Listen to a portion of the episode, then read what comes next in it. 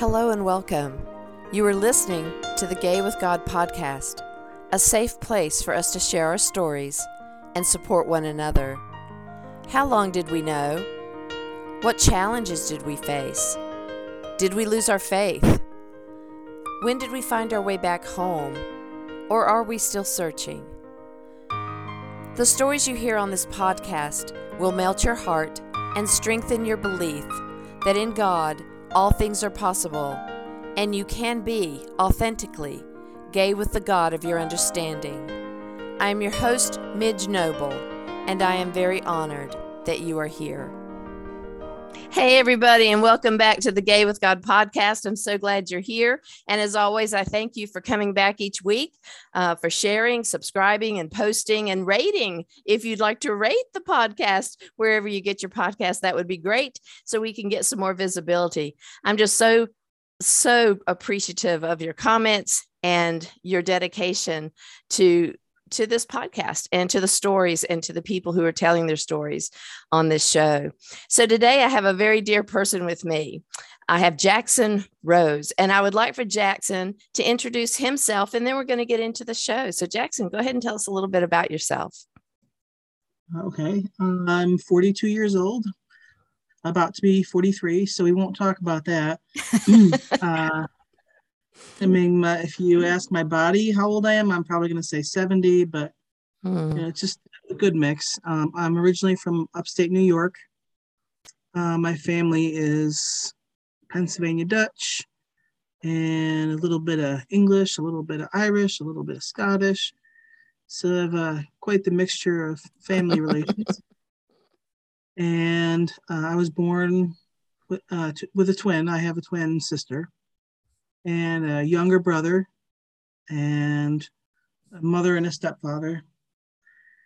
And about 10 years ago, I moved from upstate New York to North Carolina for more opportunities and a little bit more uh, exposure to a world that I was prohibited from living in uh, in upstate mm-hmm. New York. Mm-hmm. Yeah, and and I appreciate you saying it that way. That you know that you needed to be in a place where you could have the freedom to be you basically. And you did not have that in upstate new york and that's a story that we want to tell. And i also am interested because when we and i think my viewers would be very interested in in you saying to me that i don't know if you know because we're going to have a problem with the first question that you may ask is when did you know you were gay? which is a typical question that my um you know followers listen to and and that the guests will talk about but you said because you know i'm not gay. And i would love for you at some point during this podcast to to teach us because I actually had a friend, a very dear friend, call me and ask me that exact question the other day. And I said, Well, I can give you my answer, but I'm going to, I'm going to pose this to a friend of mine. and before I even asked you, I got you on the show. So I said, I'm going to, I'm going to have my friend speak out of his own mouth and tell us what how that feels and, and how that is. So so just let's just start at the beginning though. Okay. So you're you're born with a twin sister, you're in upstate New York with your family. Tell us your story. How did you become the 42 year old person that you are today? How did it start? Uh, well, um, I was born in 1979 in a small hospital. Funny story, my mom did not know she was pregnant with twins until she went into labor. What? uh, he, he, wasn't dilating, so they took her to the operating room to do a C-section, and everyone in the room was prepared for one child. And you know, my my sister was born, and then they were like, "Okay, let's get the placenta out and close her up," and all of a sudden, there I was. Oh my! So there's all this rushing around for a second of everything. Uh-huh and um, then I was born like less than a minute later.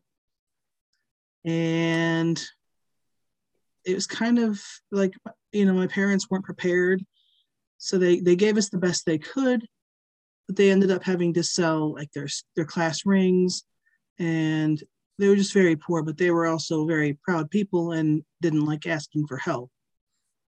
So it was more of a, a, a very poor childhood, um, Mhm. which was fine because simpler is always easier for me. I, I honestly, it's the way to go. And, and the fact that my parents survived with having two children and then eventually having our younger brother um, just gave me a lot of confidence in the ability of my parents. Unfortunately, the downside was my parents gave birth to twin girls. Mhm. Mhm. So I I didn't know until I was about two years old. I didn't really have a, an understanding or awareness.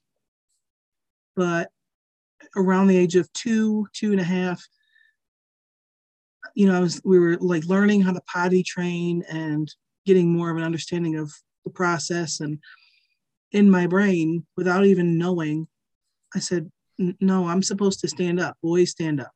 Mm. Wow. and and I I don't I couldn't explain it like I was two or two and a half. Mhm. I can't explain that because I just I don't know. It's just in my brain. It said boys stand up, girls sit down. Mhm. So I had a hard time during potty training, and you know eventually we were potty trained, but I still I, I was insistent. But I just it's fine. Um, got it sort of drilled into my head that I was Mhm. a girl and went with it. About second grade is when everything really became more clear. Um, we we kind of went to small schools, so uh, in second grade, my sister and I started at a new school district, and this new school district didn't believe in putting twins in the same classes. So, for the first time, my sister and I were not in a class together. Mm. And that was great because we also got to develop our own personalities. Mhm. But there was also, you know, with our own little struggles. Um, second grade was the first time I really kind of had an awakening, if you want to put it in words. Um, I I remember we were learning to write full sentences and letters and one of one of the projects that we had to work on that year was before christmas we had to write a letter to santa. And obviously you know santa does exist and you know we were writing to santa what we wanted for christmas. And i didn't know that the letter to santa was going to originally be given to our parents so i thought it was going to the north pole Uh-huh. and apparently, in my mixed up brain, I thought Santa was God. Uh-huh. So I wrote, Dear Santa, the only thing I want for Christmas is the right body. You put me, you put me in the wrong body when I was born. And I would appreciate it if you gave me the right body. Mhm. And my parents ended up getting that. And there were repercussions. Um, you know, there was there was some enforcement of certain behavioral issues. And uh, you know, my my mother doesn't recall any of this. And I remember it like it was yesterday. Mhm. So when people ask me, you know, hey, how did your parents react? I said badly. That was my answer. Uh, Mhm. and when I brought it up years and years ago, my mother denied it. So I just didn't understand how, how they could not remember the extreme punishments for me saying, you know, I was in the wrong body. And I remember a conversation, uh, we were in the car and going into town, and they asked me what I meant by the letter. And I said, well, I was born in the wrong body. I should be a boy, and I don't understand why I'm not a boy. And they kind of grilled me and said, Well, what do you want to be when you grow up? And the school had asked, and they wanted to gear our education towards what our job potential was going to be. And I said, I wanted to be a priest. Wow. we really didn't go to church as a as kids. I don't know. I just knew I wanted to be the head of a church, and I knew what a priest was, and I said I wanted to be a priest. And the teacher threw a fit and called my parents because she said, Well, you can't be a priest. You're a girl. I said, No, I'm a boy and I, I want to be a priest. And that was when like my parents kind of flipped out a little bit and there was a meeting with the principal and they were talking about the the Santa letter and the whole priest thing.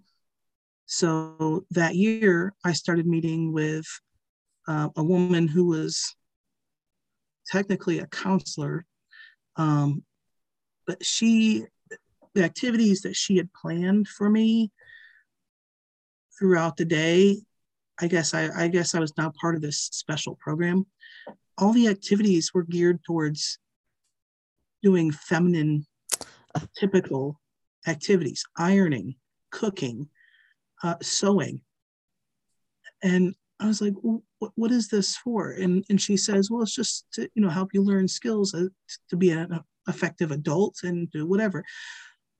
That is not what it was. And I knew uh-uh. early on it was not. Uh-uh. Some of the other kids in the in this special group, we, we would sit there and have private conversations without the teacher, without the counselor. And their similar stories were like, oh, that's that's my brain going. That's why we're all in this group. Uh. And you know, the awareness, because you know, I talked to this counselor through from second grade through middle school. Wow. And, you know, I remember going on weekend retreats with the rest of these students, and they would separate us at these retreats. Girls go to one section, boys go to another, and every activity was reinforcing gender specific roles. Mm. I, I'm like, this seemed fun but at the same time, something was clicking in my brain going, this is not right. Mm-hmm. Mm-hmm. So I just went with it because, you know, I, I, I, didn't have a choice. I mean, right. I was young. Mm-hmm. So I kind of knew when I was in second grade, but I didn't know the word. And I didn't, yeah. you know, I realized I couldn't say to my parents or to teachers how I truly felt. So from that point on, I was living a lie. Yeah. And that's hard because I I don't like to lie. I very rarely lie. And when I do lie, I usually now I giggle because it's so hard for me to lie that people can tell when I'm lying. Mm-hmm. Yeah. And I think just being honest with somebody and saying, hey, you know, even if they don't ask, if if there's a situation that may come up like you know, if we're going to be somewhere else and there may be swimming involved or changing of clothes, I just bring up, hey, just so you know, I was born female. Mm-hmm. Because I don't want to make other people uncomfortable. Yeah. And I mean, I have Asperger's, so there's no such thing as too much information with me. right. I mean, other people, there probably is. Yeah. yeah well, you and you always said, well, you know, I can always talk because you're I, that's what I do. yeah, yeah, and it's hard because other people they're like, oh, we should not be talking about this. I'm like, why not? Why not? well, my I always tell people my favorite book is Everybody Poops, and you know, because it's true, and yes. every everybody, you know, has certain things that go on with their body and nobody just talks about it it's, too taboo. Mm-hmm. why? It's it's part of your life. It's it's a for me it's a giant part of my life. Yeah. Not, not the not the pooping. As long as we're clear. As long as we're clear. Well so you were saying that you don't want other people to feel uncomfortable you know that you'll go ahead and tell them hey i was born female if you're swimming or something because you don't want them to be uncomfortable. So, but it sounds like your whole childhood was uncomfortable. So you you're trying to protect other people. Was there anybody in your growing up years that was your protector? Uh, well, it's kind of complicated. Um, I think at some point, um, actually, I was about eight or nine. Um, our my fantastic Sam's. I don't know if anybody remembers that, but it was a haircut place. Oh, okay, yeah, I do. Yeah. And my my mom, um, my dad was working. It was a Saturday morning. My dad was working, and my mom had my brother, my sister, and I. And my sister and I needed haircuts, and she would emphasize just ask for a trim. Here's the money, and she dropped us off at the Fantastic Sam's that we went to frequently, so they knew us. And you know, my mom took our brother somewhere else to get groceries or whatever. And my sister went first. She got her trim. And instead of telling the haircut lady that I wanted a trim, I told her I wanted to look like Bruce Springsteen. the coolest guy ever. So she did it because she, she didn't know that I was supposed to just get a trim. And our mother shows up to pick us up and she kind of freaked out. Oh, wow. But I was the happiest kid and so happy to, to have short hair. And shortly after that, um, my aunt and uncle had asked uh, if I wanted to go on a camping trip to Canada. And I said yes, because I loved hanging out with my aunt and uncle. They were fun. And I just, I felt like I could be myself around them. And we were at this campground and the each campsite was pretty large and i remember going over to a couple of campsites over where there was some more kids and they asked me my name and i lied and i gave them a boy name ah. and they I was just another boy to them. Uh-huh. Uh-huh. We would play games and eat hot dogs and just do fun boy stuff. And then I, when I got done, it got dark and I'd have to walk over to our campsite. I had to go back to being a girl. Oh, wow. But having that, that short hair for the first time, it was just, it was gender affirming, but I didn't know it. Mm-hmm. Mm-hmm. And then, um, you know, years later, my my my mother said, uh, "Well, my father passed away when I was 19 of cancer, so I, I never really got to tell him." But my mother, when I came out to her, said she said, "Oh, well, you know, your dad and I really kind of knew at a young age." But my question was, if they knew, why did they, you know, keep me in this program that made me be more feminine and I don't I don't understand the reasoning behind it. And I don't blame them. I don't I don't hold any grudges. But it's just it's a generational thing, I think. Mm-hmm. And mm-hmm. they just weren't comfortable with it, so they tried to change it. Well, I, I, you know, I would agree with you, Jackson, because back then, you know, they a lot of people feared for their kids' lives. I mean, they knew the stigma that came with homosexuality, and to them, that's what it was going to be. They didn't understand transgender issues. They didn't. They didn't get that. I'm sure at that time it was just you're either straight or you're gay, and right. and being homosexual was a death sentence.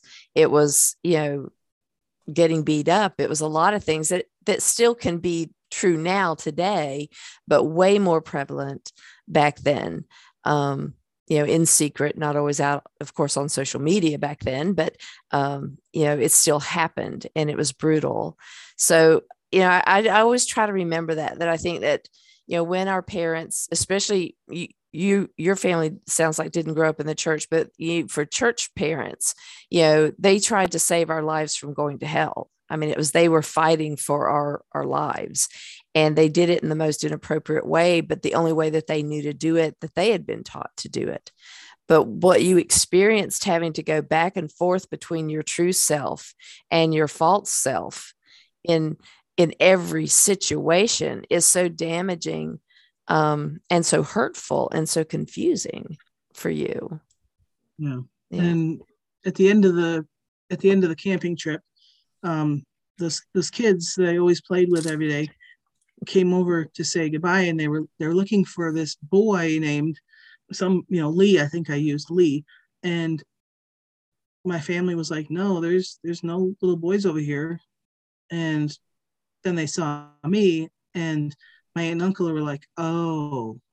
So they kind of put it together and realized, but they never told my parents. Uh-huh. And they So- didn't shame you in front of the kids? No. Oh, good just, for them. they just they understood. Yeah. Yeah. Oh wow. So of all the people and they they were sounded very intuitive and very supportive. Um did you see them often or was that a rare experience that you got to be with them? Uh, at that point, um, where we lived, uh, we were like maybe a hundred feet from their house. We- we Okay. lived right next to each other.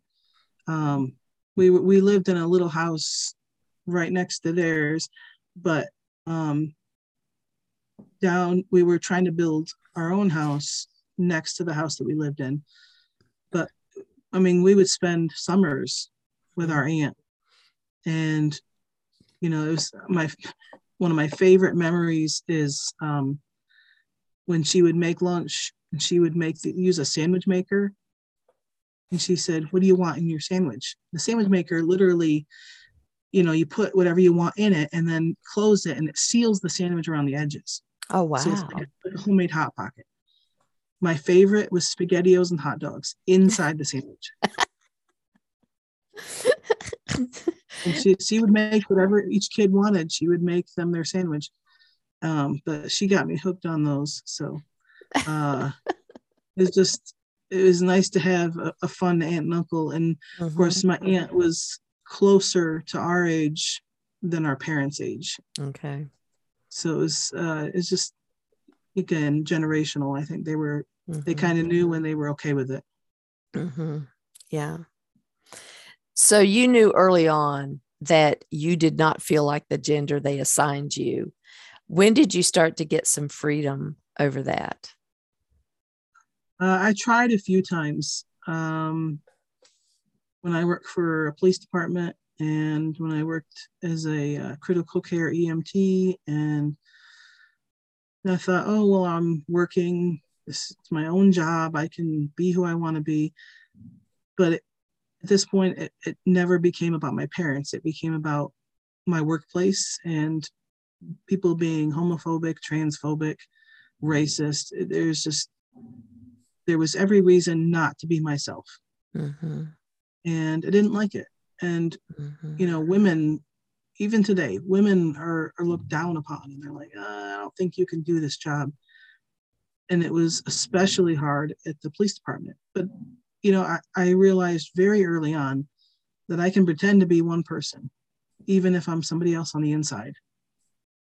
So i got a little bit of leniency uh, in 2006 when I moved into my first apartment.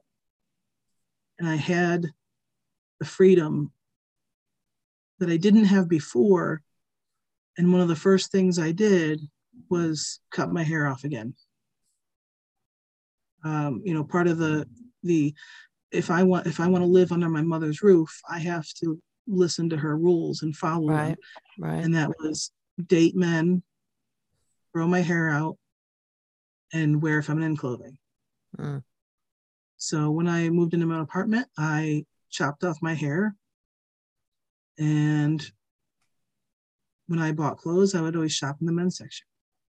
But I, I knew I knew that my hometown felt a certain way. So I made sure to buy clothing that was more non-binary.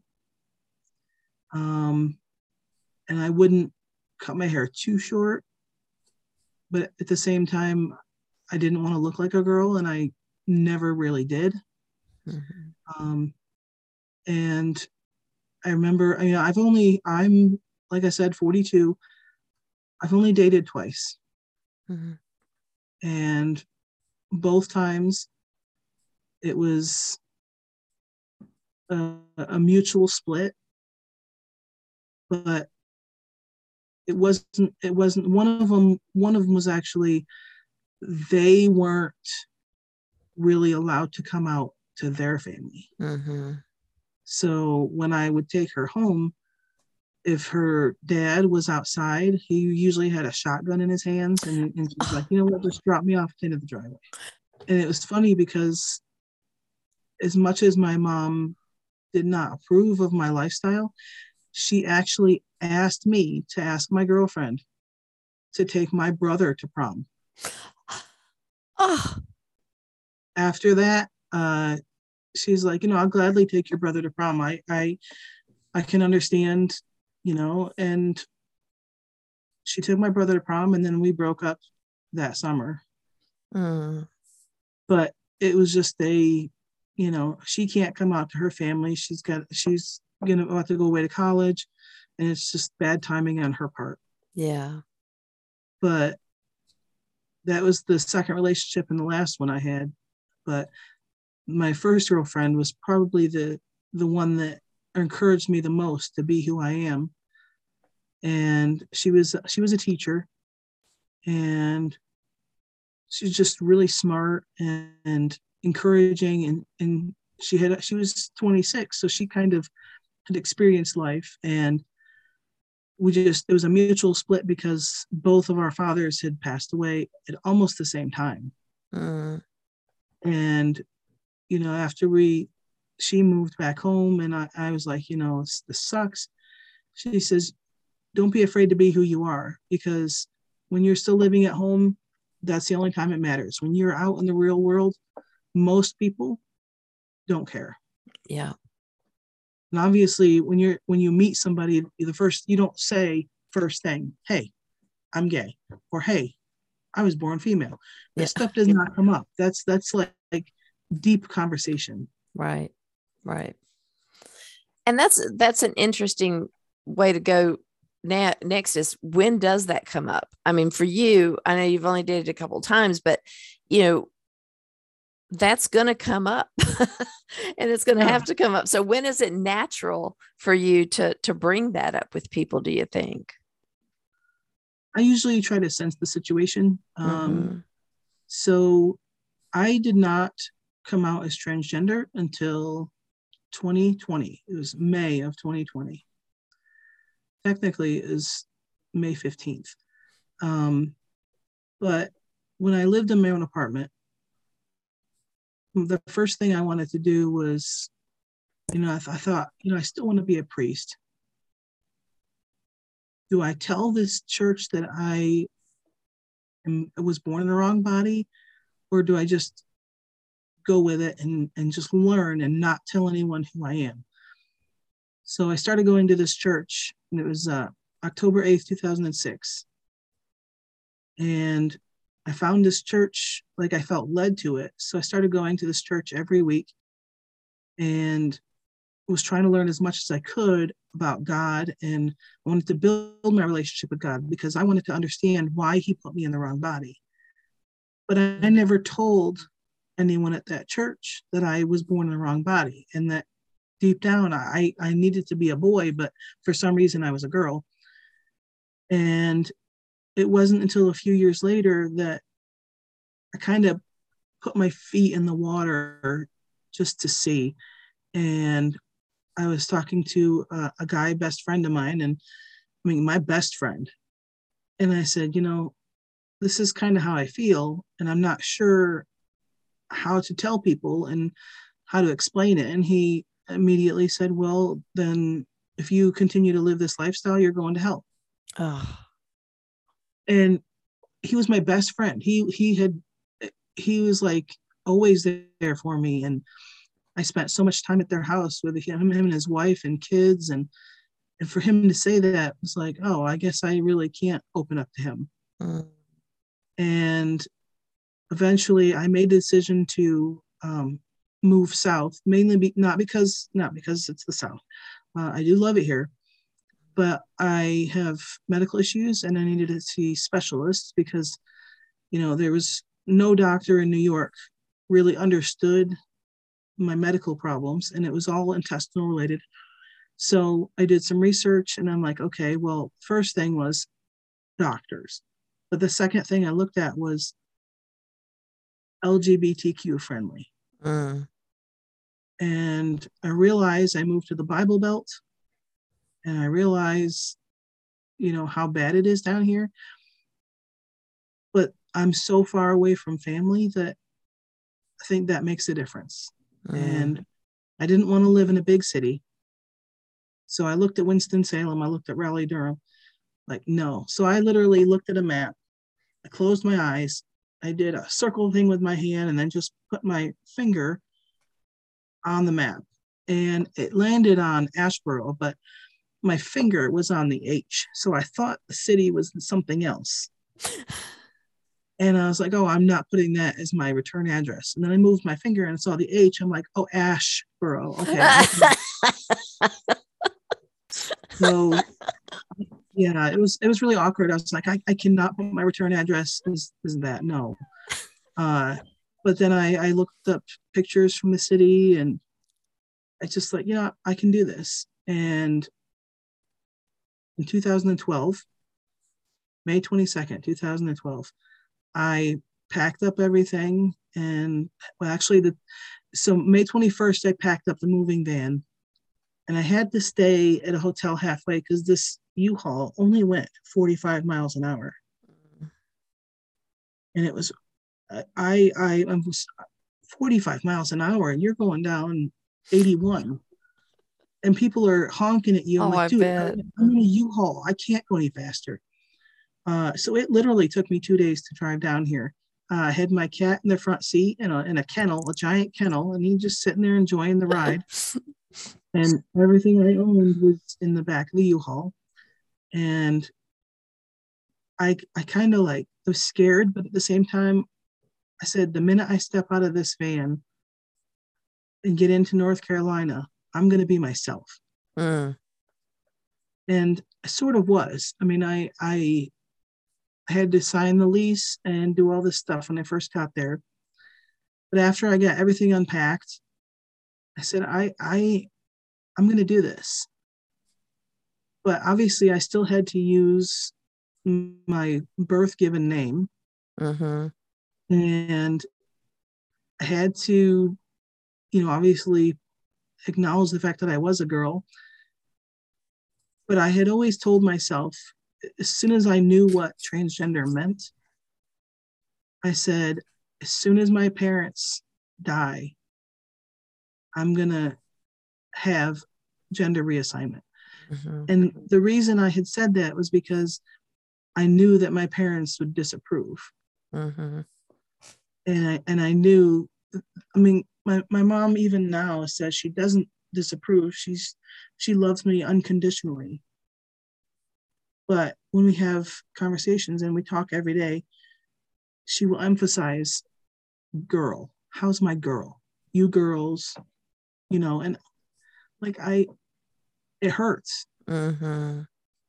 But then when I talk to her about it, she not not that specifically, but you know, she knows that I had surgery. She knows I changed my name legally, but she still emphasizes the girl's part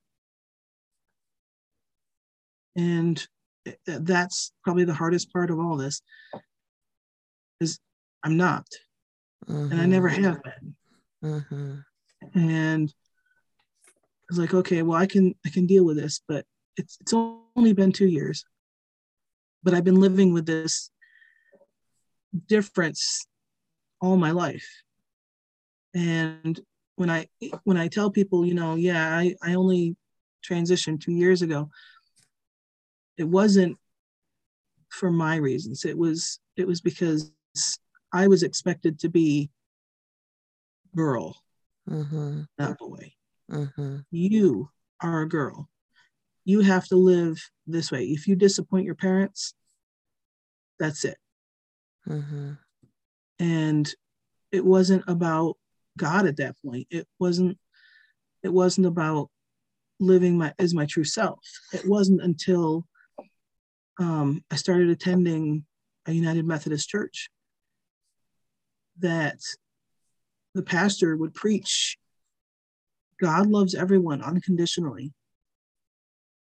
And I thought, well, God might, but people don't. Uh-huh. And that's that's the part that that stops me from being who I want to be and and opening up to people. Um, I know a lot of people are uh, not afraid, but just not willing to to dive into that and say, "Oh yeah, I'll, I'll date a transgender person." Mm-hmm. They just don't understand. Mm-hmm. I mean, sex is not about what's in your pants. Mm-hmm. Love is not about what's in your pants. Mm-hmm. And I, I just keep reminding myself of that. It's like I'll, I go to church. I, I volunteer at my church every week. I'm there all the time because they accept me and love me unconditionally. Mm-hmm. And it, it's nice to have somebody say, you know, we love you unconditionally. Here's the proof. And they pull out the Bible. Mm-hmm. I just, I, I, hate that I'm, I'm not going to say old, but I hate that I'm older. Yeah. But I've, I know people that have come out later in life, you know, and some people that, that are lucky enough to be able to come out in their teens. It's just this is the the hand I was dealt, and I have to go with the flow. Well, and and you know the hand that you were dealt is also such a teachable moment for people because it is still very new to a lot of people i think. And it's you're right it's misunderstood. And and the question why did god put me in the wrong body? you know i would want to know that too. I would feel like that was true I don't think it's true. I would feel that it was true, but I don't think there's a mistake how either you nor I are hot wired to be who we are. But with that, what do you think other people are learning from your journey? What do you think they're getting out of watching Jackson come into himself and live his truth? I don't know. Mm. Because, you know, now that I attend church regularly and I have a church that that loves me and doesn't try to change who I am, I you're correct and, and I don't believe God makes mistakes. I'm mm-hmm. here for a purpose and I'm hoping that that purpose is to show that not all transgender people are perverts because I've heard people one person specifically say that to me that all transgender people are pedophiles. But I want to break the stereotype on what a transgender person is. And I know I'm just one person. Well, but, so was Rosa Parks. yeah. You know, but you but your spirit is so gentle and you're you're so transparent and that is a gift. That is a gift to be walking this journey for people to look over and see, oh, I just found out that that Jackson was trans and knowing you as they know you and then hearing that you're trans that's a teachable moment for people. You know people people have known me for many many years and i wasn't out in the school system. I wasn't out for the first part of the time i did therapy. And now if you don't know i'm gay you are not on social media you're not paying attention. But but so there are people who are now friending me that may have years ago knew me as a school counselor of their children or knew me as a therapist for their children. And they're friending me on Facebook. And I'm thinking, girl, I don't know if you're new to Facebook, but once you friend me, it's going to be something. And and I'll get comments about, you know, positive comments mostly about, wow, good for you, or I'm really proud of you. It looks like you've got a good life. And you know, they're learning about me now but they didn't know that I was already me back then. You know, so it's it's going to be a teachable moment for a lot of people for sure. And you're going to educate people today because I'm going to ask the question. So, Jackson, you're not gay, even though you were born female and you want to date women and you love the idea of dating women. So, if you were born female and you love dating women, why aren't you gay? Because from an extremely early age, I've never felt like a woman. I, mm-hmm. in the mm-hmm. inside, I was always a boy. and I just I can't explain it. I just know that I was always a boy. I've always been a boy. I was born a boy. It just happens to be they assigned female on my birth certificate. Mm-hmm. And it's hard because you're right. It's some people don't even know they're gay or transgender until later. so yes, yes. For me to know so early mm-hmm. is unusual. Yeah. The worst thing I ever did in my family was date a guy. because my of course my family you know said that they never knew that I was gay but all through elementary school my mother asked me if I was gay and at first I didn't even know what she was asking me and then once I knew what she was asking me based on what I was being taught in church and what I would hear you know jokes going around my family I, I, I was like, no, no, no way, huh? No. And I really thought that I was being truthful. I really did.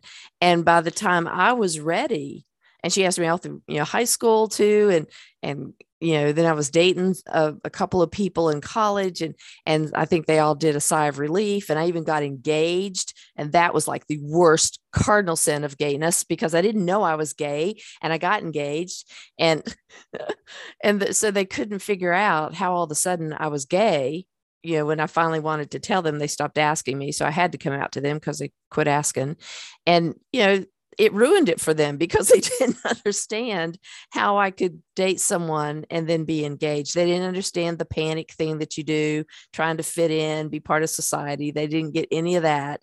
They just knew that I was born into this family, that I was assumed heterosexual, and how dare I change sides, you know. So they blame Sue. Yeah, she turned me gay. yeah. Something it's in, it's in the water. It's in the water. Have you ever watched that movie? It's in the water. It's really no, it's quite funny. it's, it's very, very a very good description because that's apparently what's the problem. Yeah. That's the problem.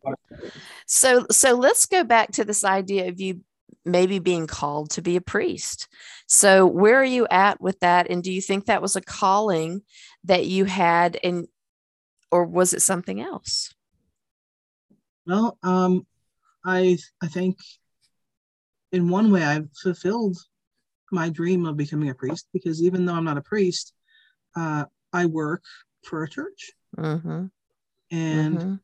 My, I think what I really wanted to do was serve God and be myself, and that's mm-hmm. what I'm mm. doing. Mm-hmm. Good, yeah, yeah. Well, I I think I think that a that a life well lived is always a service to God. When we speak of, when we stand in our truth and we live our life authentically and lovingly, I think we're all serving God. Mm. And you, my friend, I know that you're a service to God and you're a service to the people in your church. And I, I agree with you. They adore you. I do. I do agree with you. I wish you were in our church, but I know they they adore you over there. I mean, if technology gets to the point where I can be cloned, I'll yes. that would be great. would... Let's go back. Let's go back to this part about dating men. Okay. Yep. I've never dated a man. Mm-hmm. But my mom would, you know, I had that was one of her rules. Mm-hmm. You just made me think about because this is prom season. I remember I had to wear a dress if I wanted to go to the school dance.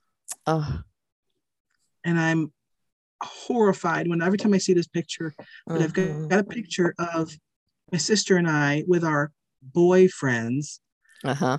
And uh, you know, uh, we're just my our, our parents got a limo and we went to I think two dances total during school, but um the the one that we went to the limo in uh, it was just like this big ordeal and um, my you know my sister and I are twins and the the boy I was dating uh, um, he was a twin. And I de- you know they even though they're identical twins I could tell them apart. Mm-hmm.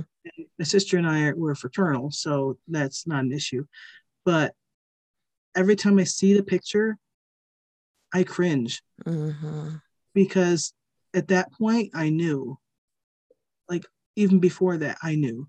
And to and the only way I was able to go to school events was to pretend. Mm. So I wanted to go to basketball games. I couldn't. The only way I could get to go was if I was a cheerleader. Oh. Oh. And I wanted to go to school dances. The only way I could go was to pretend to be a girl.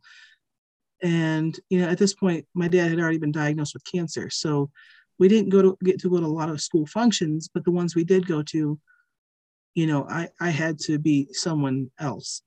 Um, but the few times that I pretended to date guys, um, I would explain to them, look, this is not why I'm here. Um, I just needed to get out of the house. I go hang out with girls.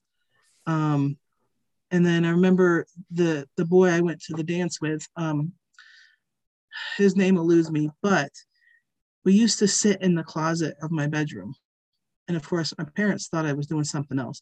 Mm-hmm. But I was asking him what it was like to be a boy, uh.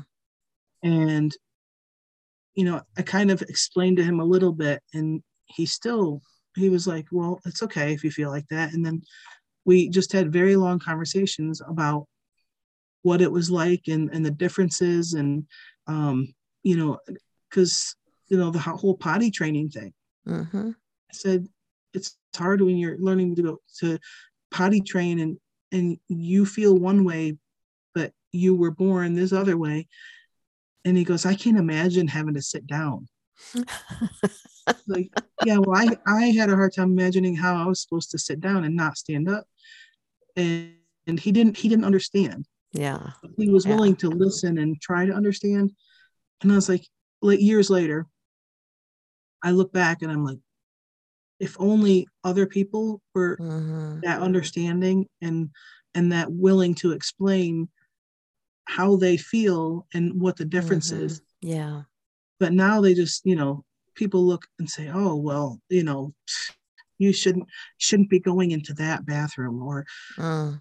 you know and i know a lot of transgender people and there are way more transgender people than i anticipated mm-hmm. so the support is there and mm-hmm. even straight cis people are okay and they're they're they're supportive of me and that's mm-hmm. one of the reasons i love my church mm-hmm.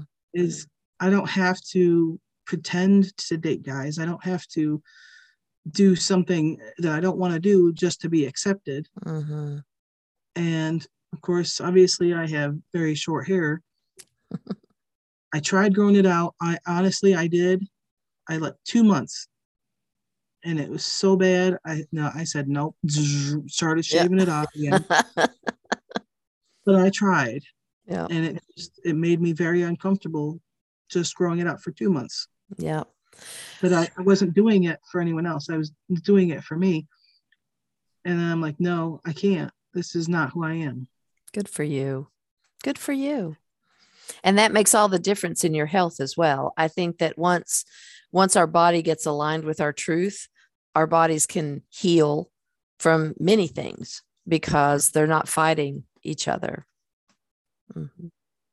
Yeah, and actually, the the doctors at the transgender health program at UNC um, up in Chapel Hill, they, my specific doctor was telling me that she's doing a research paper on how uh, gender affirmation and correct gender treatment, medical medically speaking, um, just affirming one's gender with medical treatment can improve other mental and physical absolutely ailments, so to speak. Yep. Yep. Um, after I transitioned, because you know I'm I'm mostly completed. I still have a couple of things I have to get done, but um, all of my blood work has come back normal for the most part. I mean, a couple of things still get re- like labeled as high or low because they're geared towards female blood work because you have to use uh-huh. your assigned at birth gender. So some of my levels for a female are high, but for a male, they're normal. But this is, you know, this last year, my all of my blood work has come back in the normal range for a male.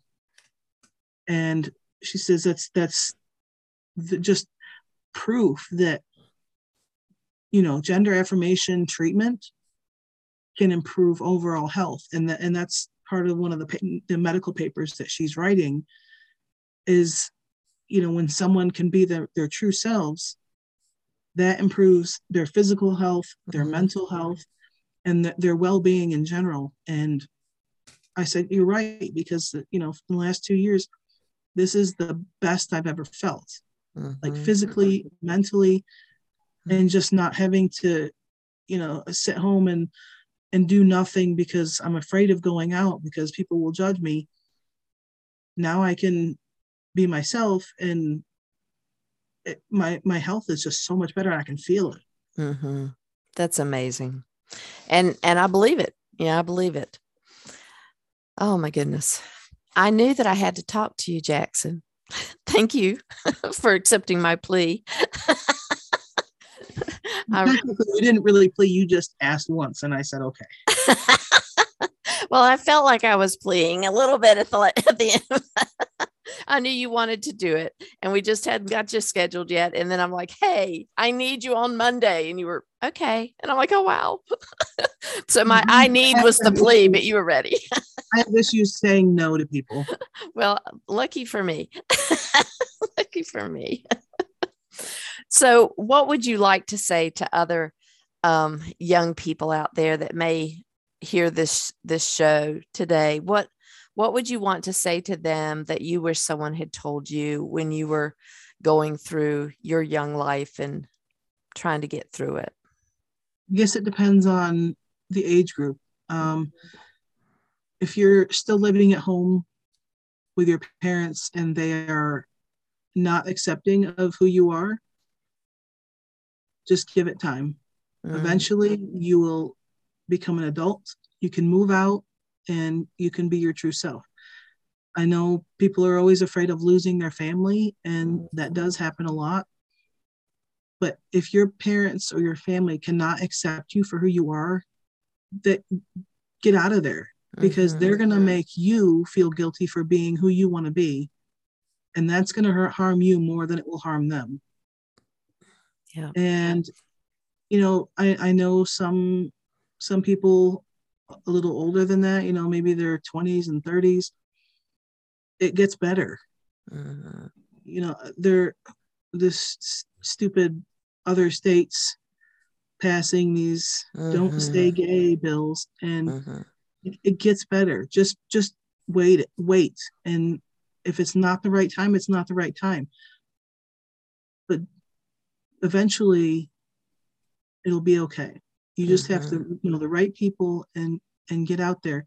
If you know you live in a small town and you'll never be accepted, it's worth it to just get out of there. Mm-hmm. Because mm-hmm. it will I I feel like if I had not moved, I would still be living as a female unhappily. Mm-hmm. And my life probably would have been cut short because of my health because yeah. I just couldn't keep faking it, you know. Yep. Yep. And to I'd like to also say to anyone who has these judgments about transgender people and anybody in the LGBT community, stop. Mm-hmm. Because most of the time, and I'm not saying all the time, but most of the time, you don't even know if somebody is part of the LGBT community unless they tell you. Mm-hmm. And for someone to have said to me, directly to me, that all transgender people are pedophiles. And I said, Oh, so I'm a pedophile. And they're like, No, I, I didn't say that. But yeah, you did. exactly. and you know, I'm like that how how can you think that? And it's it's that stereotype of, oh, if there's a man in the women's bathroom or there's a woman in the man's bathroom, it doesn't matter. There, yes, there are pedophiles, but you can't say that all transgender people are pedophiles. Mm-mm. You have to say some human beings are disgusting and they're pedophiles. Mm. But don't sit there and call me a pedophile. Right. Right. Because of how I was made. Right. And I and I know so many people that also won't date transgender people. Mm-hmm.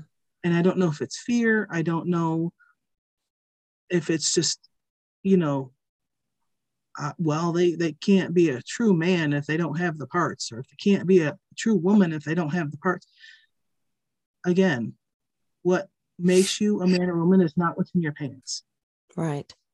And I'm so glad you I'm so glad you said that because it, you know, what what they're not getting is being trans is not a choice. It is an internal set point for you. It is who you were created to be on the inside, no matter how your body was looking on the outside. And it's the same thing with someone who's lesbian or gay or however you want to say it, that we are hot wired to be attracted to the to the same gender. There is nothing no no type of parenting no churching nothing can take that out of my hot wired body. I i do not date men because i am not attracted to men i can i can appreciate a good looking man body. I can i can appreciate it for like the physique. I'm not sexually attracted to that male and i have never and could never have sex with a man. So it's not it's and it, it and they talk about how if two gay people raise children they'll make them gay. No heterosexual parents made me heterosexual. It can't mm-hmm. Happen unless you are coerced into faking yourself out or going along with the group it's just not it's not something we change we pass i love, I love that whole you know well there wouldn't be gay people if those straight people didn't have gay kids i love that I love because, that too.